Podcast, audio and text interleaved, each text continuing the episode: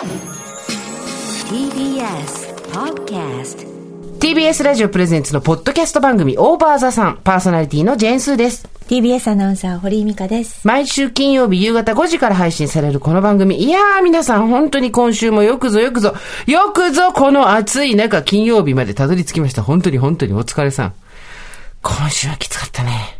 今日、なんかね、今日も暑かったですしね。暑いよ。ね、お忙しいんですか？いやもう暑さでダメよ。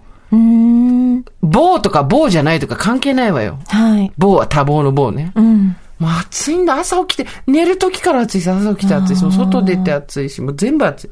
毎回およそ30分、私、ジェーンスーと TBS アナウンサー、堀美香さんが語らい、皆様から届いたメールを読み、太陽の向こう側を目指していく、オーバーそんなトークプログラムとなっております。はいというわけで、関東、梅雨明けでございます。えー、まあいろいろね、塩分、水分、クーラー気分なんてラジオの方では言ってますけれども、まあ、オーバーザさんのリスナーの皆さんはまだまだ若いとは思いますが、思いますが、油断は禁物、熱中症、コロナ、いろいろございますので、えー、ここは気を引き締めて、徳川埋蔵金を探していきたい。ああ、嬉しいです。今日はメールはどうですか？メールの方は。全然来ませんでしたこの前のあの、親から言われた一言が、100通超えの、もうどれを読んだらいいかわからないみたいな感じでしたけれども、ええええ今回ちょっと本当に、10通もないっていうですね。そりゃそりゃそうだよね。番組終わってからうん十年でございますし。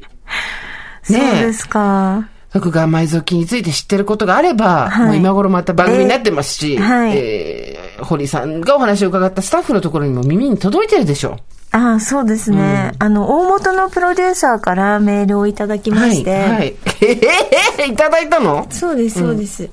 あの、当時やっていた、もっとまた違う方から聞いたらね、うんメールをもらいまして、うんあの、ギミアブレイクのスタッフ、キャストのみんなが出ると信じて掘っていました。うんそもそもの話をします。やばい、インサイダー情報来た。二十運年越しのインサイダー情報来た。1990年にアメリカの FBI 超能力捜査官ジム・ワトソンに日本の行方不明者を探させるという4時間特番を企画し、うん生放送をやりました。かなりの高視聴率で湧き立ちました。ただ、事件に踏み込みすぎたため、警察にお詫びに行くことになりました。あらということで、何かを探せないかと言って始まったのが、この徳川埋蔵金でした。なるほど警察に怒られない範囲で。しかし、古文書が出てきたり、知的水準がかなり高いシリーズで、みんな本気でした。テレビの真骨頂の時代です。っていう、いいメールが届きました。ありがとうございました当時の関係者の方ありがとうございますありがとうございました。えー、そんな中ですね、はい数少ないメールを送ってくださった、ありがたい。ああ、今日時間持つかな、これ。ね、まあ、トークプログラム30分ですから、本来は。そうでした、はい。そうでした。ペンネーム、ピンちゃん信じてるさんですね。なぜペンネームなのかっていうのもあれですけど。ささみかさん、おはこんばんちは。こんばんちは。えー以前勤めていた会社の同じチームに、水戸系のご子孫がいらっしゃって、はい徳川埋蔵金について聞いたところ、あるわけないじゃん、ははっと軽くあしらわれました。そんなのあったらとっくに使ってるよ、とも。そのご子孫は、結構な本筋の方らしく、身につけているものすべて明らかに平民とは異なり、会社員としてのサラリーとは別次元の金銭価格で生活されているようでした。もちろん、慶応未高い。しかし実は存在して、ご子孫たちも見つけられない可能性もありますが、ふふふふ。梅雨明けし、暑い日々ですが、ご自愛ください。というですね。何の情報もない情報が来ました。群馬ドリーム。ルーマドリーム。ドリームダメだったが、なんかやっぱり、こういう時、あれですね。なんかあの、みんな夢を語れない体質になってきてますね。いや、そんなことないいよ。そんなことでみんな、ドリームはあるよ。本当ですか、バクになれないんですかね、みんなね。夢枕立たない、立たない。ちょっといいですか、はい、お願いします。次のメール。いいですね、こういうなんか、あの、粛々とメールを粛。々とメール、これうん3回ぐらい読んでもいいんじゃないですかね。えー、スーさん、ミカさん、おはこんばんちは。自分の年齢がパッと出てこない、きっと42さんからでございます。私は赤城山のふもと、糸井重里さんのご実家と同じ町に住んでいます。事実かどうかはわかりませんが、らしいよと、で聞いています。らしいよってことで。もうあの、糸井さんの存在自体がね、うんそういうことなので、毎日赤城山を見て生活をしていると、糸井さんが徳川埋蔵金を探したのは地元だからだろうなと感じます。今回メールをしたのは徳川埋蔵金についての情報を持っているからではなく、掘る際にお手伝いできればと思ったから。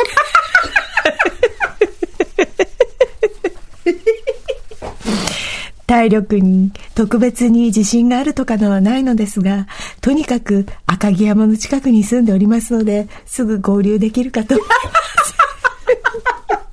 や、おばさんご助会ならではよ。お手伝い行きますけどっていうね。エプロン、エプロンしてきてくれると思う、多分。おはぎ持ってきてで、そのはぎ持って、皆さん、えーお茶は何人ですか？つって、休憩、休憩、また休憩。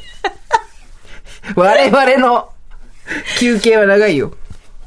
みんなで初日の出見ようよいや、だからそれご来光じゃないんだからさ、ご来光じゃない。夜中は掘んなくていいんだよ。えーおばさんネーム、裾野は流し赤城山さん。これまたですね、ちょっと情報が、の軸がぶれてきてましてですね。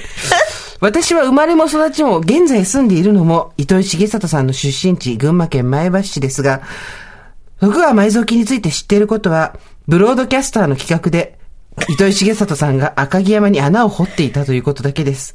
埋蔵金とは全然関係ないんですが、中学の先生が授業中の雑談で、糸井重里さんのご実家の場所を教えてくれたことをよく覚えます。糸井重里さん情報が集まってきちゃった？んですよ、だんだん。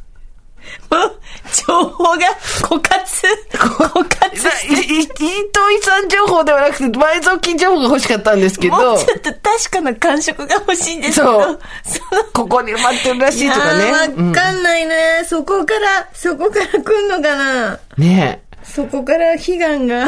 え、わからんよ。やっぱ私も TBS の悲願をやっぱ。そうそう、やっぱ叶えたい社長賞欲しいじゃん。あとですね、あの、俺はここにあると思うっていうですね、最も募集してないやつも来ました。これ面白いんで聞いてください。俺はここにあると思うよってある。見立てはいいんだよっていう。せいさん、みかさん、スタッフの皆さん、こんにちは。ロロノアと申します。もともと東京出身ですが、結婚を機に静岡県浜松市に転居して、早3年です。もう、もうなんかおかしいです。おかしい。もう、群馬の具の字も出てきてないじゃん。もともと東京です。なんで語る？徳川埋蔵金いやでもこれ意味あんのよ。ね読めばわかる。読めばわかる。意味があんの。静岡っていうところでピンとくる人もいるよ。そうだてれれー。前回の配信で徳川埋蔵金の話でいろいろ記憶の扉が開きましたのでお話しさせていただきます。徳川埋蔵金発掘はギミアブレイクの初回放送から心をつかまれ今でも大好きです。堀井さんが当時の関係者に聞いたように家康が集めた200兆円の金塊が大政奉還の江戸城無血開城の後、官軍が金蔵に踏み込んだところ、蔵の中は空っぽだったというのが通説なんですが、埋蔵金説支持者は当時の勘定奉行、かっこ、だったかな？だったかな？勘定奉行。だったかな？だったかな？いいんだよ。おぼろげな情報でも構いませんって言ってたんだもん、私たち。いいんですよ。だったかな？だったかな？クエスチョンマーク勘定奉行だったかな？小栗光介之助が利根川経由で赤城山に金を運んだということで赤城山を発掘していた経緯があります。もちろん水野家の古文書と望月さんたちの努力もあると思います。ちなみに望月さんというのは糸井さんプロデュースのゲームソフトマザー2で埋蔵金をまた、またし糸井情報に、また糸井情報になってた。やっぱり、どうしても世の中糸井さんに行っちゃうんだよ。まずは2。ずるいよ、伊藤さん。伊藤さんだ、伊藤さんだ、伊藤さんだだよ。うんマザー2で埋蔵金を発掘しながら主人公を助けてくれるモッチーというキャラで出てきます。さあ、ここからが本題で。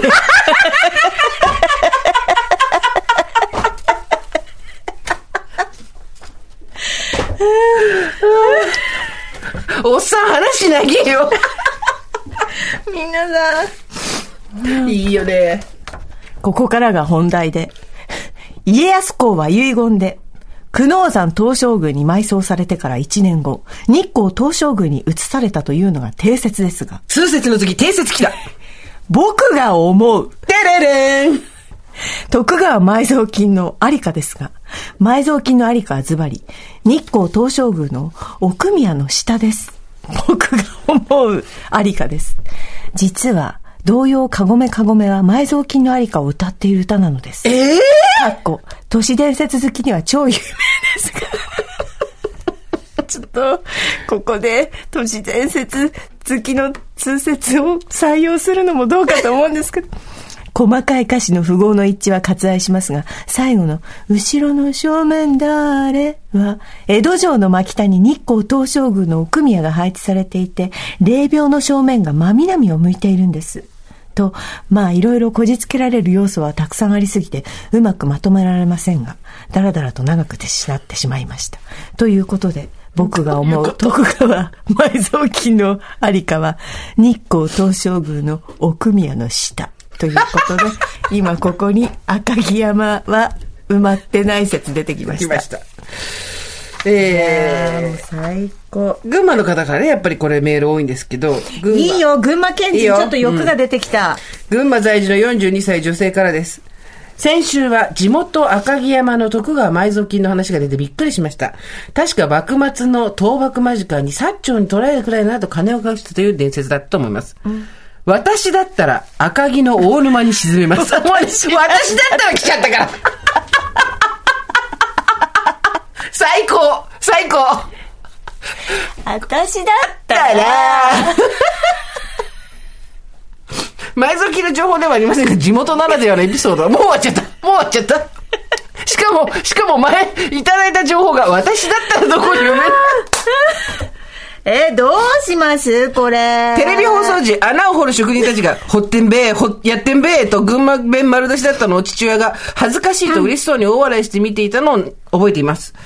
番組終了後、掘った穴が放置され、ゴミの埋め立て地にする噂がありました。埋蔵金は見つからないし、穴は残るしであまり良いことはありませんでした。その穴を結局どうしたのかは記憶にありません。また、テレビ企画で掘るなら終了後ちゃんと埋めてほしいです。もう地元からの切実な声来たよ。TBS。ね。ほ、掘るなら埋めて。掘るなら埋めろ。掘ってんべえ、やってんべえっていうのがね、あのあーどういうイントネーションなのかわかんないですけあどちゃんと埋めてんべえってことですよ。本当にあの、秒速で過ぎていったね、とか。埋蔵金ブーム。堀さん、まだお得情報が載ってんです、このメール。まだお得情報があるんです。短い中にいろんな情報が。話は変わりますが、ありますが、一昨年北海道の網走へ旅行した時、北海道？地元の方から、アイヌ埋蔵金の話を聞きました。マジ？北海道の各地に言い伝えがあるそうで、今でも趣味で掘っている名物おじいさんがいるそうです。えーまだ見つかっていないけど、翡翠が出るので、良いお小遣い稼ぎになるそうです。梅雨明け以降、猛暑続いておりますが、ご自愛ください。ということで、徳川から北海道アイヌ埋蔵金にですね、あるね。話は移りましたよ。200兆。色気が出てきたね。色気が出てきて色気が出てきたつまり、各地に何らかの金が埋蔵されてるってことですよ。があるってことですよね。そうですね。そう。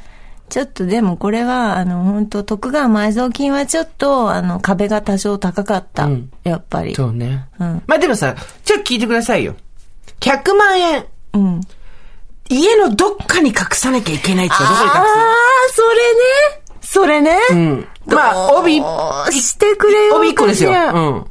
だ意外とどこにでも入る。いやー、これね、これどうします？どこに隠します？でも、マルサが。が来るんです、この後。で、100万円は絶対見つかっちゃいけない。てれれれれれ、てれれれれれ来るんですよ。えー、どこに入れようかなどこに隠しますこれね、マルサは大体みんなわかってるから、どこにみんな隠すか。だから冷凍庫とか、うんなんとか靴箱の裏とか多分ダメなのよダメなんですよね。あの、飾り移動みたいなのもダメでしょ？でしょ？うん奥に部屋があるやつもダメでしょ？そうよね。兄弟、なんとかの裏は全部多分手でこうパッパッパッパッパッと触られて終わっちゃうと思うんだよ。うーん。でしょ？あの、なんか置物の中とかもダメね。人形とか絶対ダメね。よ。みんなそれ、あなたのお父さんどこに、どこに隠そうとしてたの？隠してないと思う。あのね、あの、これ、生きるとか死ぬとかには書いてるけど、うちバルサ来たことあんだよ。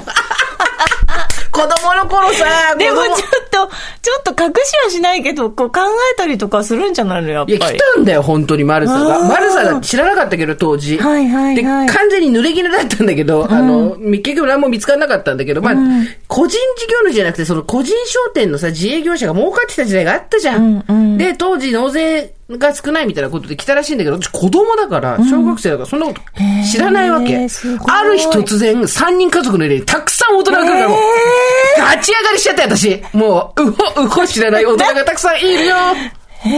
で、朝から家にスーツの人おじさんが5、6人もっとかな来て、全部ひっくり返してやってるわけよ。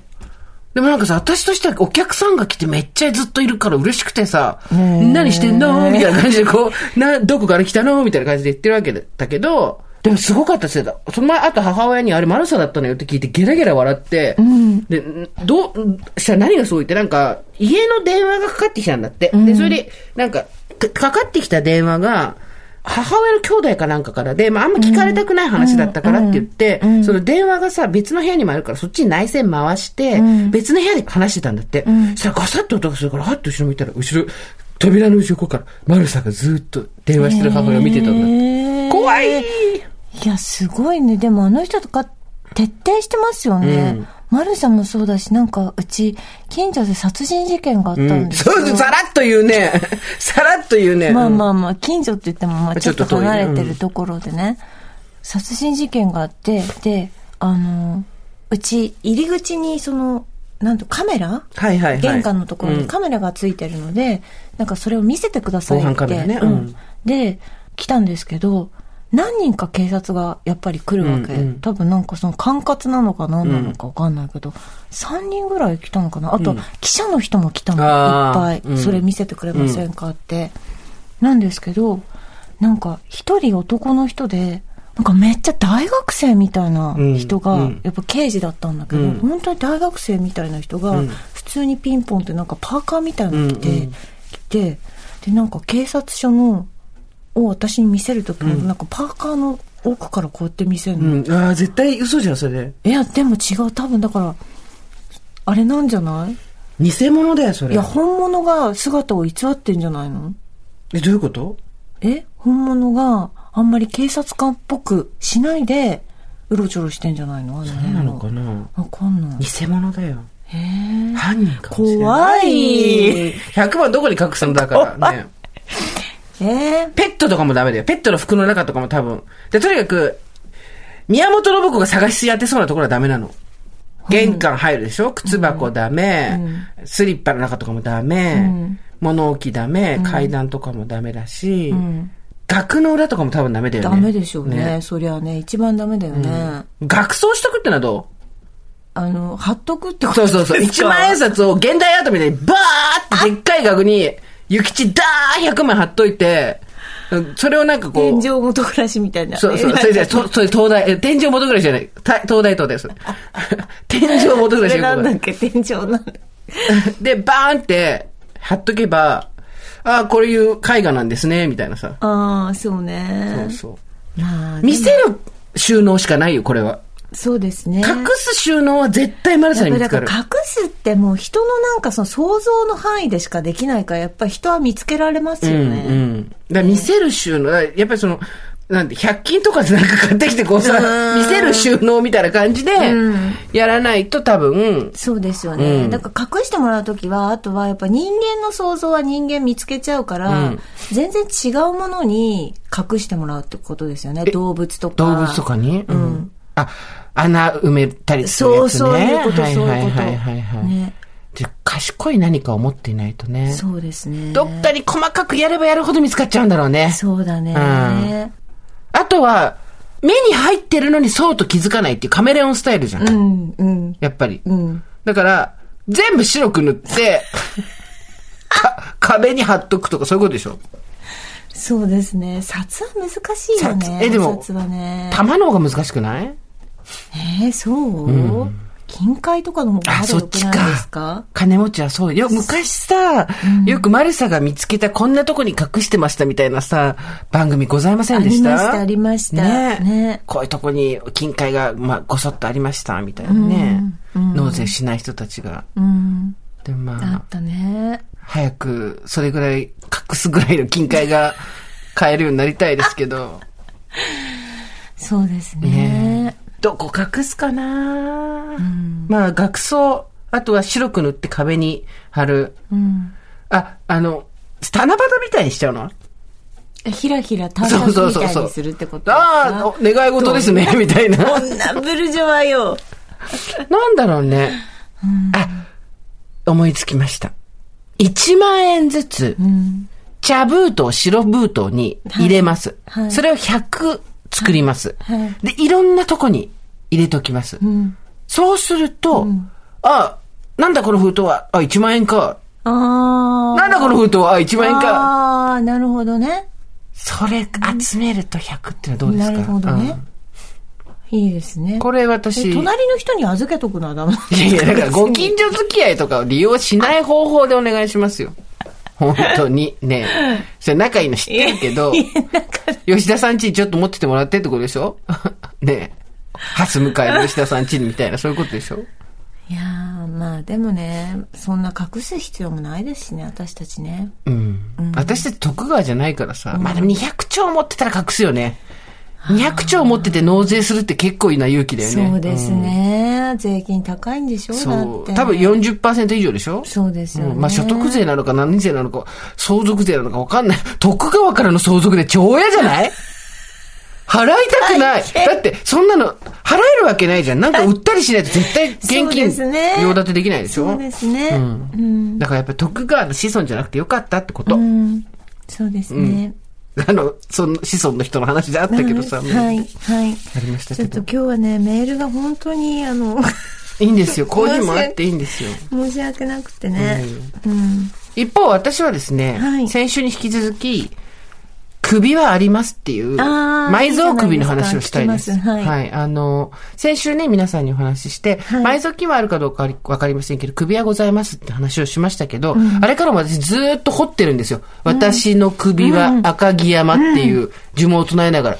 したらどうよ？首伸びてきたでしょ？すごいすっごいはっきりしてます。で、やっぱり、分かったんですよ。あの、体を痩せるより、首を掘った方が、すっごい、なんかちっちゃく輪郭はっきりしてます。見た目がスッキリするんですよ。へー。人は上半身しか見てないって話も前回しましたけど、我々みたいな仕事してると特に写真捉えたりするのはそうですけど、まあ、オーバーザさんリスナー世代は絶対に首は埋まってる。だから、埋蔵金なんかよりも首、己の首を掘った方がいいと思う。そうですねはい。でいや、しあの、はっきり見えてきました、輪郭が。見えてきました。ね全然、もう徳川よりよっぽどし、首はあ目もります。はっきりしてます、て今日。るるるるるあんた眉毛もあれ、そのブローなんとかずっとやってるでしょ。やってるよ。うん。ブローラミネーション。すごいね。もうどんどんどんどん。進化してますね。もう、新しい私に。いいなぁ。毎日綺麗になっちゃって。あなたさ、あなたさ、推しが見つかんないって話どうなった？あれね。ねえねえねえねえ。ねえ、あれどうだった？え？推しね、見つかったんですよ。見つかったんですよね。推し。意外と、意外とね、本当にね、私はなんと推しを見つけたんです。ついに来ました。ただ、その推し、推しは石だったっていう話です。推し地蔵 偽地蔵に続きですね、地蔵だったんですよね、推しがね。地蔵じゃないよ地蔵じゃない推しは石だ。なんつうの？庭石みたいな感じ。どういうこと？どういうこと？どういうこと？ねもうちょっと？別にそんな口説をなんとかみたいな、うん。こう、そこに存在してるんです。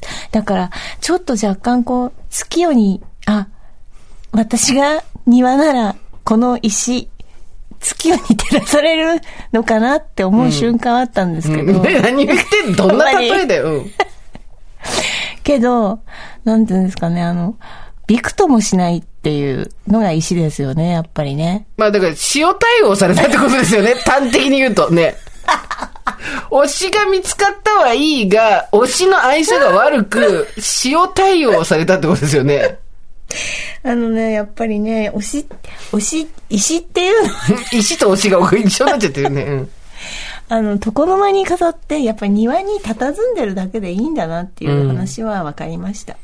あのーよくね、はい。あの、私も未だ飽きずに推し活はやっておりますけれども、えまあそのジャンルのはい。詳しい方っていうのと仲良くなって、いろいろと教えていただいてるんですけれども、はい。あの、その方を見てるとですね、はい。もう、鑑賞のはい。方法が、はい。もう水石。あ、水石、はい。水の石。と書いて水石。水石。あの、盆栽の上を行くというですね、あの、究極の趣味、水石。水石もうねただ石をめでる。わかる。やるとしたらなぜるぐらい。あの、なんて言うんでしょう。あの、やはり植物というのは、水やりも必要ですし、天気も必要なんですけれども、やっぱ石というのは、あの、そこに感情は伴わないんです。ただ、あるだけ。ある、存在するだけ。動きもせず、変わりもせず。その代わり、何も求めず。枯れもしないんですよ。そういうことです。それが石です。そうなんです。私、水石っていう趣味のことを知ったのは、10よく知ってたね、水石。これがまたね、13年以上前に、はい。だ35ぐらいで付き合ってた男のええ男が、ええちょっとこましてくれてたんですよ。はいで、まあ、お茶を習ったりとかいろいろやってて、はいその中でですね、はいあの、突然デートで水石の店に連れて行かれましたよ、私。石がダー並んでんの。銀座にあんだよ。銀座にあんだよ、石が並んで。で、でもうマジで私がその辺で河原で拾ってきたみたいな石が、十何万とか二十何万とかするわけ。うんそうです、そうです。え待って待って待って待って待ってって私、はい何何？もうそれこそギミアブレイクですよ。はい何、どこに来たの？私。んつったら、いや、これ水石っていう趣味だよ。うん。へへみたいなな。いや、そんないい人でした。あの、言われて、え、待って待って待ってって言ったら、とにかく石に宇宙を感じるんだみたいなこと言われて、はい。はいああ、なるほどって言ったけど、全然わからなかったわけ。何言ってんだろうと思いながらもですね、見ていて、そしたら、まあ、結局その、盆栽っていうのが私たちがし知る限りの一番辛抱強い人が、はいえーやる、まあ、いい意味でのわびさびの趣味だと思ってたわけですよ。だけど、盆栽ってのはよく考えたら長い時間をかけつつも、はい自分の好きなように形を曲げていったりそういうことです。することじゃないですか。はいそこに死がある。そうなんです。意志がある。そう。結局、献上しちゃうんです。献上後の献上です。へりくだったり、敬ったり、そういう敬語みたいな、こう、要素を含んでしまうんです、どうしても。あと、やっぱり、盆栽と自分の人格の境界線が曖昧になってくるよね。そうですねなぜなら変わるから。そうですね。変化してしまい変ましたら。化してるから、自分の水やり一つ、はい。針金の向き一つで変化してしまうから。ええええええで、そうするとそこにどんどん高い価値をつけるわけですわ。そういうことです。そうそれって結局イコール自分の価値なんじゃない？のみたいなことになっていくわけですよ。求めたり、求められたり。そうですよいう話になってきます。必要とされてるって思っちゃうわけ。そうです。そうするともう、すべてくだらなくなってくる。本当そうですよ。本当でも、石は、一方石は、何も足さない。何も引かない。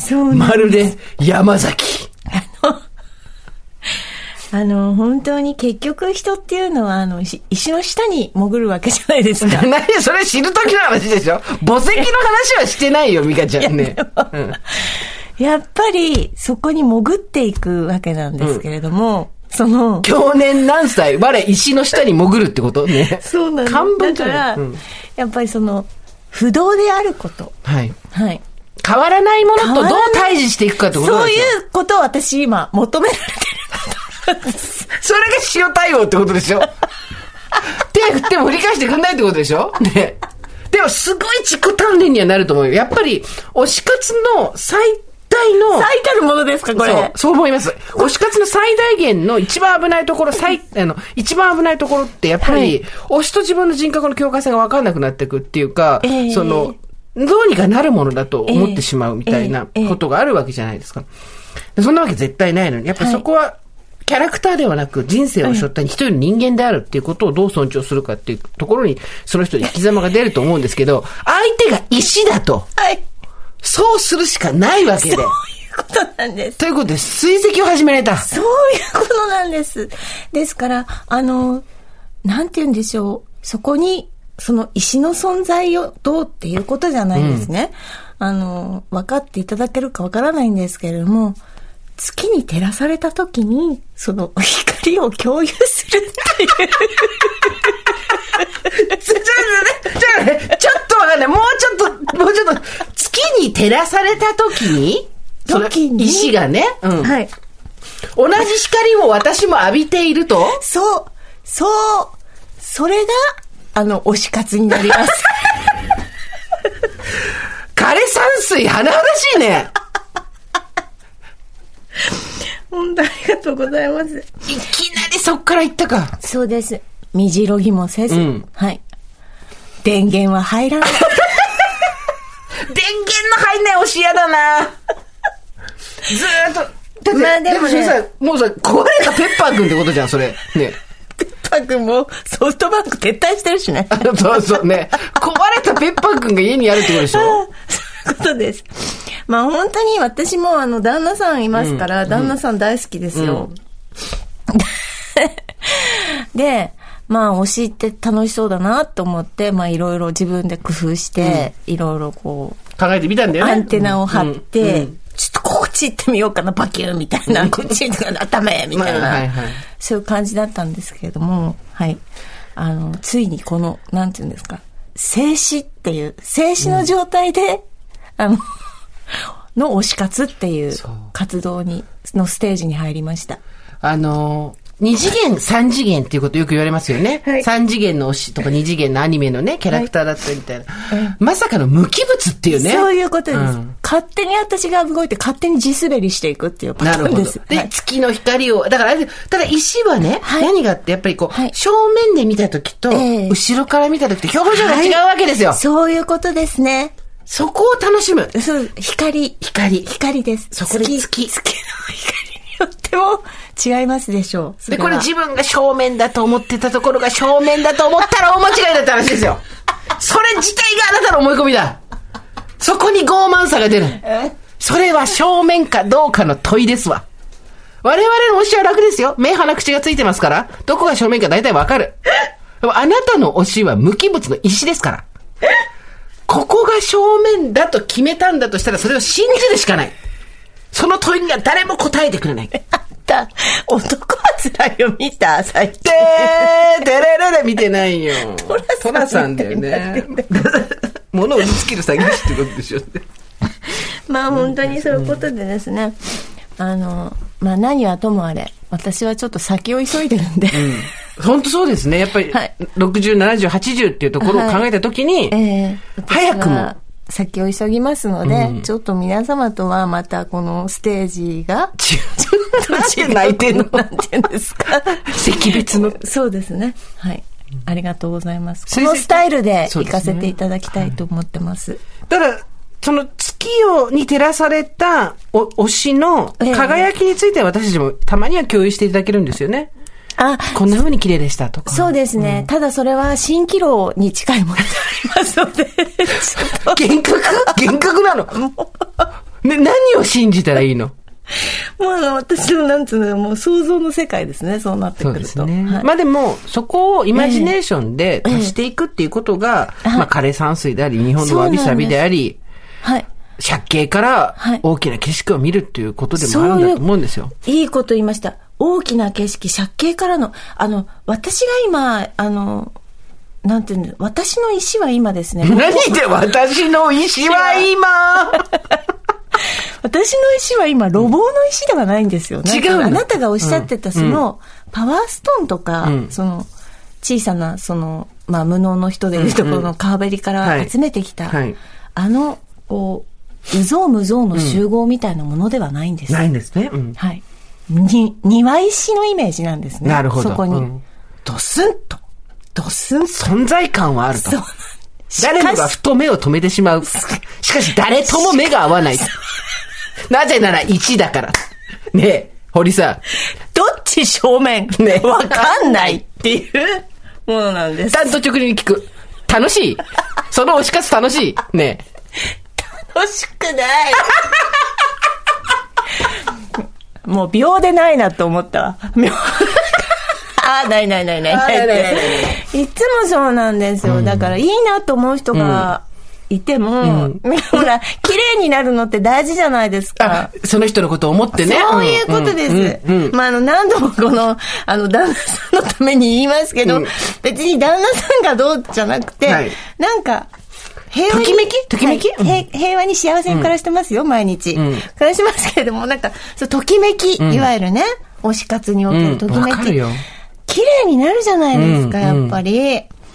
そうなんです。努力してみるんですけど、一瞬にしてね、過ぎ去っていくんですよ、どれもこれもが。これでもさ、科学的に何の証明もされてないのかされてんのか知らないけどさ、え確かに、まあ私たち子供の頃からそうですけど、ええ誰かにときめいたりとか、はいした、憧れたりした時に、出せないなんかこう、ホルモン的なのありますよね。はいはいの、伸びしろみたいなものうんがそこがギュンと。普段はさ、襟巻きトカゲみたいに閉じてんのよ。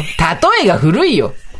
襟巻きトカゲの襟みたいに閉じてんの。ペシャーンって。で、ぴょんぴょんぴょんぴょんって歩いてんだけど、そこに、ときめきがあると、のりしろがこう、バーッ襟巻きトカゲ、バーッっていくから、本当に。そうなんですよ。あれ自分で出せないのほんと悔しいね。そうですね。でもはっきりわかるもんね。あ、あの子綺麗になったとかさ、そうですね。輝いてるとかで、さ。それがやっぱ365日でもダメなんですよ。なるほど効果は発揮しないんです。うんうんうん。もう本当に、なんか、申し訳ないようにずっと今言ってますけど、弁解みたいに。うんやっぱり。また旦那の話？ね。また旦那に弁解の時間？旦那に弁解アワー？ね。旦那さんと365日ってうん楽しいし、あれですけど、じゃあ365日比例して綺麗になっていくのかってそういうことじゃないじゃないですか。慣れちゃうとね。そう。家いや、慣れて、毎日しん、毎日ドキドキドキしてますけど、でも、365日、綺麗になっていくかっていうと、それは違いますよね。まあ、やっぱり、ありますよね。恋をしたりとか、ときめいたりした時のあそうの、ですね。あれは不思議だねね。えあなたもギュッと、ギュッとくるときありますもんね。私はもう本当にもう完全に女装の域でいきますから。どうですか、最近は？最近は推し活はしてますよ。推しはいろいろ、ただ、あの、最初の頃はやっぱりそのキャラクター消費だったりとか、ええひたすらにこう、テンションを爆上げしたりとかしてましたけど、だんだん落ち着いてきて、人として、活動を尊重したいなと思いながらも、やっぱり、端々で自分の傲慢さが出ることをこう、確認しながらですね、えーただ応援したいという気持ちには変わりがなく、粛々と応援しておりますよ。あちょっとね、あの、本当に、なんていうんですか、心配なこともあったりするんですけど、まあ、心配なこともあったりするんですけどって言われてもねって話だと思うよ、向こうも。でも、私さ、今日さ、怖かったと思ったんだけど、長峰さんと喋ってて、はいはい。長峰さんお相撲ずっと好きじゃん。ええで、ええ。一番最初に私、長峰さんに会った時に、お相撲の話聞いた時に、力士を心で育てるんです、スーさんって言われて、ちょっとピンとこなかったのよ、その時。心で育てるんです。私が今心で育てるのはこの力士とこの力士です、みたいな話をしてて、あ、そうなんですよ。だすごくお好きなんだなってのはわかるし、大事にしてるんだなってのはわかるけど、感覚的に心で育てるっていうのがわからなかったんだけど、うん、今。今、わかる。へえ心で育てています。どういうことなんですか？心で育てるっていうのは私なりの解釈で言うと、はい応援をすることではあります。だけど、実際に自分の応援をすることが、対象物に直接の影響を与えるかどうかはわからない。はいだがしかし、はいえー何かしらのこの自分の思いとか、ええ応援っていうものが届いてほしいという気持ちはあるじゃないですか。ええで、それをどうするかって言ったら、心の中で、はい。その対象物を育てていくしかないわけですよ。ただそうすると現物との乖離っていうのがどうしても出てきますけれども、ええええそこに関しては踏ん張る。はい。土俵際で踏ん張って、はいで、自分の心で育てた力士っていうのと、目前の力士、現物の力士っていうのが、力士というかまあ対象物ですね、ファンである相手っていうのが、足並みが揃ってきた時の喜びといったら、うん。これ以上のことはない。うん。そして、やっぱ自分と対象物が完全に別人格であるってことを、ある種、もう肝に銘じた末のええことでもあると思うんですよ。ええその心で育てるって言い方は。あいつは俺が育てたって業界の人よく言うじゃないですか。ええまあ一人でもそういうこと言ってる人が多い人が一番売れた人だと思うんですけれども、そうじゃないわけですよ。はい自分の影響力っていうのはそこまではないっていうのは分かった上で、それでも心の中でうん。目で育てていく、うん応援していくっていう、である種の、なんていうんですかね、こう、もう達観した人のはい。やり方だなと思はあって、で、なんか、あの、別のオタ活してる、はい推し活してる友達と話をしてたんですけど、なんか嫌なことがあって、こうこうこうで、自分の推しが、こうこうこういうことをしてすごく嫌だったと。うん。もうどうしようかな、私っていう話をしてたんで、私は、何々さん、絶望してからが本番ですよ、って言って、まあ人を応援するってそういうことじゃないですか。はい。だ自分じゃないんだもん。自分じゃない人が、自分の思い通りになるわけがなくて、絶望してからが本番だねっていうね。いい言葉。本当に。推しは、推し活は本当に言葉も育てるね。本当ね。でも でもすごいね。堀さんでも、会った瞬間から絶望だもんね。そこ、いきなり本番スタートでね、リハゼロだったもんね。なぜなら相手は1だから。そんな私たちはですね、今ですね、えー、お互いを応援する動画を見ながらですね、あ、そうそうそうやってるんでですすよよ。。へこんだ時には、ええ。戦ってる人を見えてえ、強くなろうと。もう本当に素晴らしいですね。やばかったでしょあれはい。デビルマサミ。2021年に、デビルマサミの試合を見て私たちはもう、最すね。興奮し上げてるんですよあなたよくあの試合を私に送ってくださいました。いや、やっぱりね、我々ぐらいの年齢の、はいあの、人間がですね、はい。なんとか前を向いて頑張っていく。そして、自分なんかちょっと後ろに引っ込んだ方がいいのではとか、こうやって言われちゃったけど、うんうんってうなずく方が大人っぽいので、大人の振る舞いなのではとかね、ええ思った。でも何クソって頑張んなきゃいけないみたいな時に、はいデビルマサミですよ。そうでした。広田さんとの。広田桜さんとですね、はいえー鬼パワーボム新人失神というですね、もうぜひ皆さんに97年の後楽園ホールです。私、この時ヒップホップ聞いたの97年の時。めちゃめちゃね、ニュースクールとかの、もうはいあの、オールドスクールも含めて、こう、ヒップホップ聞いたのすっごい。ええええいい時代だったの、ヒップホップ。はいだけど、ニュージャックスイングも聞いてたかもしれない。だけど、全場見てればよかった。素晴らしかったです。私もこの時はやはり、あの、妊娠をしたり、はい悩んだり、うんそんな時期でした。これあの時戦場見てればよかったです。ほんと全場見てればよかった。マジで。あのね、97年に全場見てた人メールくださいって。あの、またね本当に、なんて言うんですか。やっぱりあの、デビルまさ、まさみさんが、うんぱこう、あの、受け止め方は素晴らしいですね、なのね。でね、やっぱり人との向き合い方ですよ、あれは。それを本当に学びますね。はいはい。やっぱ前場で何を学ぶって人との向き合い方ですよね。ね。でね、広田さんもかかっていくんですけども。そうなんですよ。で、またセコンドでついてる、はいその長与ちぐさ。はいこれが素晴らしい。本当にね。はい本当に。本当見せますよね。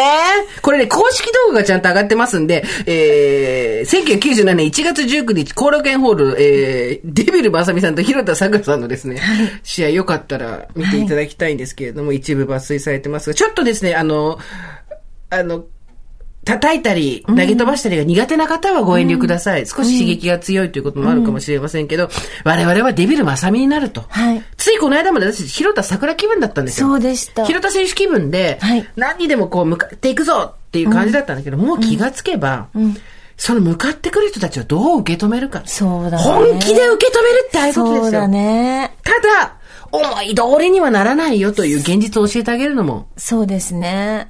で、なんかこう、やっぱりその石の話じゃないですけど、はいデビルさんもその、リングの上でこう、方向を変える、その、やっぱりこう、なんて言うんでしょう、見られることを意識するっていうか、いろんな方面、石をね。そうなんです。ねあの、対広田さんではないんですね。おっしゃる通りだと思います。ありがとうございますおっしゃる通りだと思います。本当に。10分見ただけで本当語るなって感じです。私、30分しか見てないですから。わかります。これもうあの、本当おっしゃる通りだと思います。何を今あなたはしているんですかって話ですよ。そういうことです。それを、だから、その周りの観客にも全部見せてあげるっていうことなんですね。はい。お金をもらうってそういうことですよ。そういうことですね。まあまあ、本当にね、プオタが聞いたらビクビクするから。でもなんか見たんでしょ、他に。え、見ました？だから、デビルまさみさんの一連のやつを、長代さんとの対戦とか、まあ、広田さんシリーズもいっぱい見ましたし。広田さんね変なチョコって言われてね頑張ってたけど。その辺ずっと見ました。見てましたよ。やっぱすごいよね。だからそこ、そこで、あのー何でしたっけ、パワー、パワーボムをパワーボムうん2回受けて、はいもう死にそうになっちゃって、はい。で、そこから広田さんがこう、ちょっと変化していく、2004年の試合とかも、うんあご覧になりました見ました。はい。悪い見ました。2021年、令和にですね、令和に我々は97年の後楽園ホール。いやでも本当この時全然見てればよかったと思った。そうですね。そしたらもうちょっとね、根性の座り方が違ったかもしれないですうん、ね。なんか私でもなんか女子プロやりたいなと思いましたもんね。いきますか？ね。誰でもプロレスみたいなのあるらしいですよ。えー、いいな。ぁなんか思いっきりこうやってみたいなと思いますよね。なんかでもこういうね、その、体と体をぶつかり合わせて技を見せるっていうところで、ん。えー人様に見せるというものと、実際の身体的痛みが伴うっていうものが合わさった時に、ものすごい性格って出るんだろうなと思って、私はそれが怖いですね。なんか、総合とか、ボクシングとか、そういう審判がいて、判定があって、スリーカウントがない種目もあるわけじゃないですか。そっちの方が、誰かが決めてくれるから、いいと思うんですよ。でもこれは、もちろん審判もいて誰かが決めてくれるものですけれども、見せるっていう大きなテーマがあった時に、ブレると思うんですよね、私、すごく。自分の中の自虐性が出たりとか、そこでどれだけ冷静でいられるかっていう、うん。難しいよね。広田さんだってこれ見せてるわけじゃないですか。そうですね。本当に。いやーなんか、いやー、広田さんもすごいなと思って。いや、なんか最初、あれコント？これ何これ？って思って見てた、面白いって思って見てましたけど、いや、そうじゃないんだっていう話でしたね。やっぱり。はい。これそれぞれ私たちそろそろ技の名前を覚え出しますよ。あの、一番やばいのはですね、堀井さんと私がここで体育館のマットを持ってきてお互いに技を掛け合うってあの、中学生男子みたいなことをやり始めたら誰か止めてくれって話ですよね。パワーボムとタイガードライバーの違いって何って言いながらやり始めたらもう終わりだっていう。いや、でも勉強になりました。いや、なんか私女子プロに目覚めた、ここで女子プロにすごいハマるとは思わなかったので。しかも97年のね、90そうです年代のね。勉強になります、本当に。まあでも今いい時代で公式の動画がいっぱい上がってますから、見ながら、うん。だと勉強できる教材とかもたくさんあるみたいなんで、まあ私も本当に当時自分が80年代ですよ。だからデビル・マサミさんとか見てたらクラッシュギャルズのちょっと前、前後っていうところで。だけど、まさか97年こんなに動いてらっしゃるとはっていうのも知らなかったし、息が長いよね。本当に。で、なんかそう、クラッシュギャルズさんとかはもちろん歌歌ってたりとかして知ってて、まあデビルまさみさんも知ってたけど、でも、あ、デビルまさみさんって本当にうまいんだなって思いました。感動強いしね、強いし、うまいですよね。うんうんうんそう。で、やっぱりさ、なんか、すごいね、私勉強になったなと思ったんですよ。っていうのも、その、まあ、たかだか1試合5分の試合見て、学びすぎっていうのもあるんですけど、あの、強さというものは、いろいろ種類があって、ねいわゆる、まあそうですね、力が強い。いわゆる腕力ですよ。腕力が強いっていうのと、その人が強いよっていうのとは別物なんですよね。腕力の強さで人を説得することってやっぱできないんですよ。あの人が強いっていうのは、そういうことで、私がここで堀井さんに喉輪でガーって上に上げたところで、あ、スーさんは力が強いねってなるだけで、スーさん強いとはならないわけですよ。はい、はい。これが社会で生きていくときはいにやっぱり気をつけなきゃいけないことですよ。これから先。はい。年齢を重ねた私たちが、そこに傘を着て、ん。腕力みたいなことしてないか、うん。本当の強さを背中で見せられているかっていうことですよ。だから強さは対相手に使っちゃダメなんですよ。いいこと言う。うん。はい。だから、戻りますけど、石が、石、石の強さなんです。石、いいこと言う。石の強さ。た。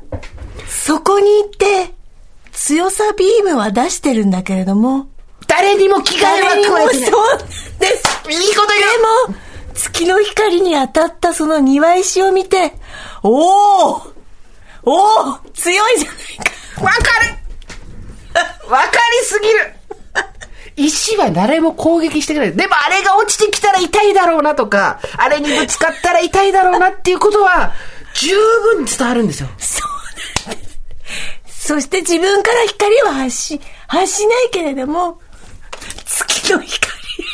ずっとずっと月の光言ってますけど、月光引いて、ボボボボボボボ。庭に月の光が降りた瞬間に、ああ、石だねっていう話じゃないですか。そうですね。まあだから、ある意味、堀井さんの推しのあり方って、すごく崇高で正しいってことじゃないですあか。、そういうことかもしれません。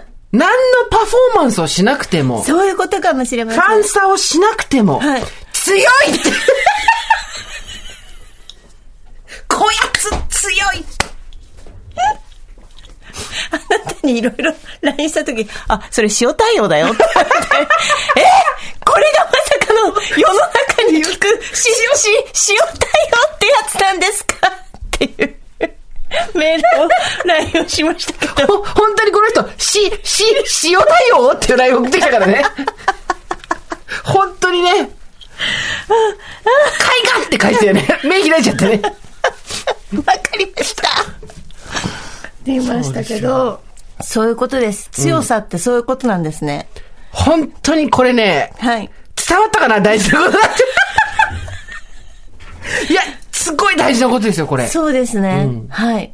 ああ、すすごい、うん今日は強さを学びました。そう。埋蔵金はないかもしれない。んでも首はある。うんそして、綺麗になるには、自分の力よりもときめきとかの方が必要だから推しがいるとそれはそれでいいね。だけど推しの存在ってはい。何なんだろう。はい。果たして相手からもらえるもの、ええそんなものでええ、ホイホイついてっていいのか？いいのか。心で育てる。そういうこと。はい。無機物でも。そうです。そして強さとは見せるとは。それは97年のデビル正美であるっていう、ことですよね。そういうことです、ね。まあ、リスナーの中ではまだ広田さんのええええ方たちもたくさんいると思うんですけど、ええまあ、戦い方としても見ていただきたいですよ。はい。本気で向かっていくっていうのはどういうことなのか。んで、敬意もありますよね、お互いに、ね。そうなんですね。やっぱりね。そこですよ、ね。分かっててね、なんか二人でね、やっぱりあれは素晴らしいですよ。うん。ということで、堀さんの推しは、ん石っていうことで。推しが石っていうことで、あの、よろしくお願いいたします。よろしくお願いします。はい 水石に関しては皆さん各自でお調べいただくということで、ねよろしいでしょうか？本当ですね。あ、はい今日は本当にメールもですね、あの、読みましたよ。結構読みましたよ。そうですね。はい。そうですね。あの、徳川埋蔵金のファンタジーなメールがですね、い、っぱい、あの、あ、少し届きまして。来週どうします？メールテーマは。私と前女にしますか？これはね、どう来るかわかんないよ。ものすごい熱い人が来るか、また全然来ないか。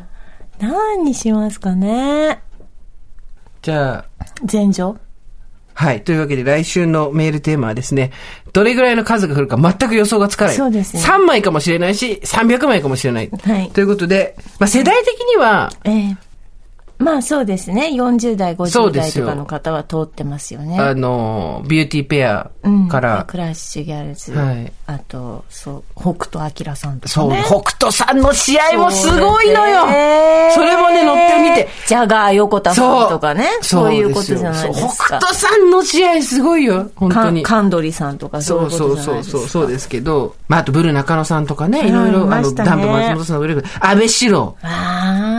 安倍四郎さんっていうあの、全日本女子プロレスの興行でこうね、審判。悪い悪いってのもありましたけどね。小鉄、小鉄。それ違います。それ男子の方です。それ、大和小手さんは男子のプロレスの方ですね。男子のプロレスの方になるとちょっとですね、またあの、我々のついていけないところもまだあったりするんであれなんですけど、じゃあそうしましょう。そうですね。はいということで、えー私と前女、よろしくお願いします。お願いいたします。えー、オーバーザさんでは皆さんからのメッセージをお待ちしております。送り先は番組メールアドレス、over.tbs.co.jp、つまり over.tbs.co.jp です。えー、ツイッターのフォロー、LINE スタンプもよろしくお願いします。それではまた、金曜日の夕方、オーバーザさんでお会いしましょう。ここまでのお相手は、ジェーンスーと、TBS アナウンサー、堀井美香でした。オーバー。TBS Podcast